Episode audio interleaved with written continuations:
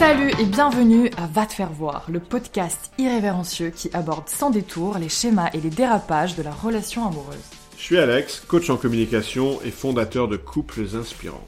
Et moi je suis Monica, votre psychothérapeute Gestalt. Alex et moi sommes deux très bons amis dont tout oppose. Chaque semaine, on se retrouve pour parler d'amour, de disputes, de réconciliation et de comment se faire voir authentiquement à l'autre. Ensemble, on aide les couples à mieux communiquer, mieux connecter et grandir à deux. Et sur ce, je vous dis bonne écoute.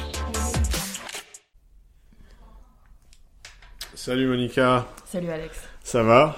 Très bien, j'avais un petit, un petit coup de barre digestif mais tout va bien. Bah aujourd'hui, on va parler de la différence entre aimer et être amoureux. Hmm, tout un sujet. Vaste sujet. Quand est-ce qu'il faut dire je t'aime dans une relation amoureuse? Ça, c'est une question récurrente parmi les, les- les hommes et les femmes qu'on accompagne. Mhm. Est-ce que c'est dans les premiers mois? Est-ce que c'est dans les premières semaines? Et quand on va dire ce je t'aime, C'est ça la question. Qu'est-ce que aimer? On confond beaucoup le sentiment amoureux qui sont euh, des réactions chimiques dont tu en parleras. T'aimes bien ce sujet-là, Alex. et donc euh, j'aime bien parler d'ocytocine, d'endorphine, euh, Voilà. la biochimie corporelle qui fait que quand on est dans l'état amoureux, la drogue qui fait qu'on va flotter, on- les pieds ne touchent plus le sol, on pense Mm. de façon obsédante à l'autre, on pense plus qu'à ça et c'est Ouais, enivrant. ouais, ouais. Et ben moi, je vais vous parler de projection. Hmm. Alors, qu'est-ce que la projection? On rencontre quelqu'un, euh, on voit quelque chose et on se dit waouh, je, ça y est, je l'aime, je suis amoureuse. En réalité, on ne voit pas l'autre. On voit une image, une histoire qu'on s'est racontée de par quelque chose qui a été enclenché par notre inconscient, euh, sur quoi on n'a pas vraiment accès. Et du coup, on projette sur cette personne ben, un rôle, un personnage, des scénarios, des films, des attentes, tout plein de choses. Et du coup, on tombe amoureux, en fait, de sa propre projection et non de la personne. Cette personne a juste activé quelque chose qui permet de- de- d'effectuer la projection. Ce qui se passe par la suite, c'est que on apprend à se connaître, on apprend à connaître l'autre, euh, vient ce que j'appelle le contact authentique. Et à partir de ce moment-là, il se passe le truc de oui, mais euh, j'ai envie de le changer. Euh, oui, mais je suis sûre qu'il pourrait être ça et pas ça. Euh, et à ce moment-là, on se rend compte que le, sentiment d'être amoureux passe, il n'y a plus de projection. Et c'est là qu'on peut se demander est-ce que j'aime cette personne pour ce qu'elle est, de ce que je vois d'elle, ou pas?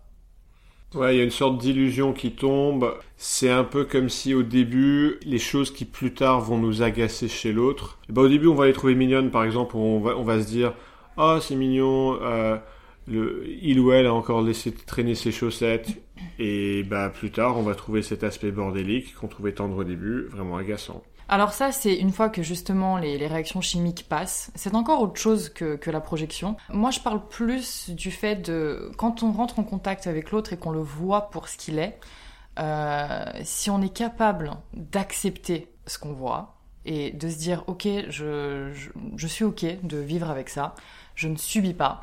Euh, Cette personne aura forcément des défauts, c'est normal, ça fait partie de l'humain, de l'imperfection humaine. Et est-ce que ces défauts sont pour vous supportables malgré qu'ils vous agacent? C'est ok d'être agacé, hein, mais est-ce que c'est quelque chose que qui a des avantages derrière par rapport. De toute façon, un défaut comporte forcément une quali- qualité. Type euh, un garçon, peut-être euh, un garçon, un homme, hein, peut-être euh, gamin euh, sur euh, une partie de lui, et ça peut vous faire rire, etc. Mais cette immaturité peut amener à ce que, je sais pas, il, il soit en retard à des rendez-vous importants. J'ai l'impression que c'est l'expérience qui parle. J'avoue, c'est un truc récent que j'ai vécu, donc forcément ça m'est venu à l'esprit. Enfin, moi personnellement, je sais que c'est quelque chose que ma personnalité est apte à, à supporter. Euh, je vais vous prendre un autre exemple qui est d'un homme euh, qui va être stable, posé, structuré, et cette qualité-là va amener à ce qu'il soit moins entreprenant, moins actif, moins drôle. Et ça, c'est quelque chose qui va correspondre à XY profil, euh, qui moi personnellement euh, ne, ne me correspondra pas. Et du coup, c'est important vraiment d'assumer avec soi, est-ce qu'on accepte l'autre tel qu'il est? Si on l'accepte, oui, là, on peut parler d'aimer et d'amour. Hmm. J'aime bien souvent dire que quand on choisit un ou une partenaire plutôt que quelqu'un d'autre, c'est qu'on est en train de choisir un set de défauts ou de travers plutôt qu'un autre.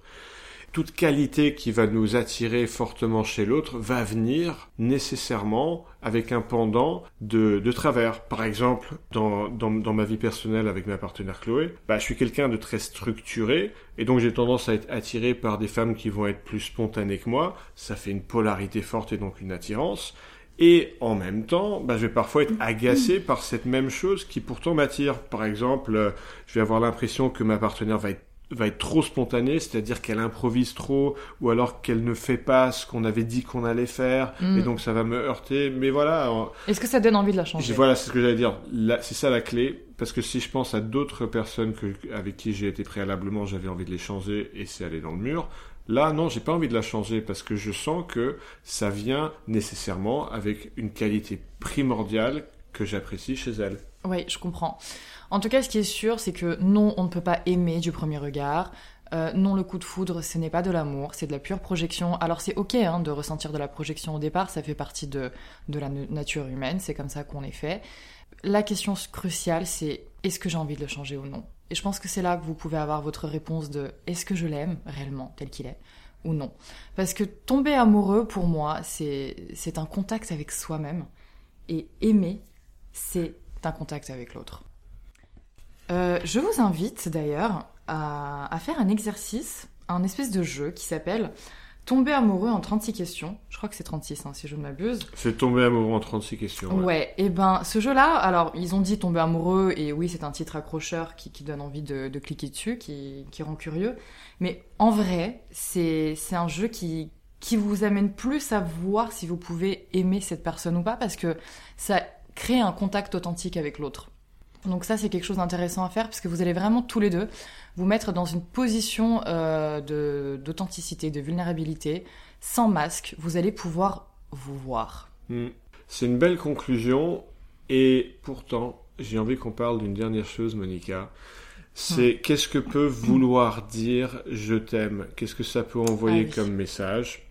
Alors, le piège du je t'aime, parfois, on peut le dire en ayant l'attente que l'autre nous réponde la même chose. Eh Et, en fait, le je t'aime cache un aime-moi. Hmm. Dis-moi que tu m'aimes. Rassure-moi. Hmm. Et du coup, oui, non, c'est pas, c'est pas un je t'aime authentique, en effet. Je me souviens quand la première fois que j'ai dit je t'aime à ma partenaire euh, Chloé, je me suis auto-observé comme ayant en effet pas d'attente. J'avais pas besoin qu'elle me dise en retour je t'aime. En fait, ça partait du pur plaisir de lui partager ce qui était vivant en moi à cet instant-là. Ouais, ça me donne envie de dire un truc perso, mais je suis pas trop sûre, alors on va le couper. on va voir. C'est rigolo parce qu'en effet, euh, avec un de mes ex-partenaires, euh, il y a eu un moment où, en effet, je, je ressentais plus d'amour pour lui. Et c'est le moment où je lui disais le plus souvent je t'aime, comme pour me rassurer ou je, je, ne sais trop quoi. Et, euh, et ce qui a pu m'arriver également, c'est de rencontrer quelqu'un avec qui je suis rentrée en contact véritable. Euh, et cette personne, bizarrement, je ne lui ai jamais dit je t'aime. Et justement, j'ai l'impression qu'il y a ce truc de bah, il n'y a pas d'attente, tu vois, du je t'aime en retour. Et c'est comme si je me disais, bah, ah, comme si la petite fille en moi se disait, bah, quoi bon lui dire, parce que de toute façon, j'ai pas envie de lui dire pour l'entendre en retour. Hmm. Et c'est intéressant parce que ça montre qu'on n'a vraiment pas l'habitude de, de dire un je t'aime, euh, un vrai je t'aime, gratuit et, et ressenti. Mais ça, tu vas le couper en fait. Alors, écoute, c'est moi qui m'occupe du montage. Ouais, bah non. Alors, si tu veux me voir réapparaître. tu découvriras Monica en t'abonnant à ton propre podcast. Mais tout à fait, oui. Alors sur ce... Droit à l'image, enfin, droit au son. on, va vous laisser, et en, partie parce que je suis en train de regarder les California Rolls euh, que, que tu as mis sur le coin de la table. Et j'ai de plus en plus de mal à me concentrer. Donc on vous dit à la semaine prochaine.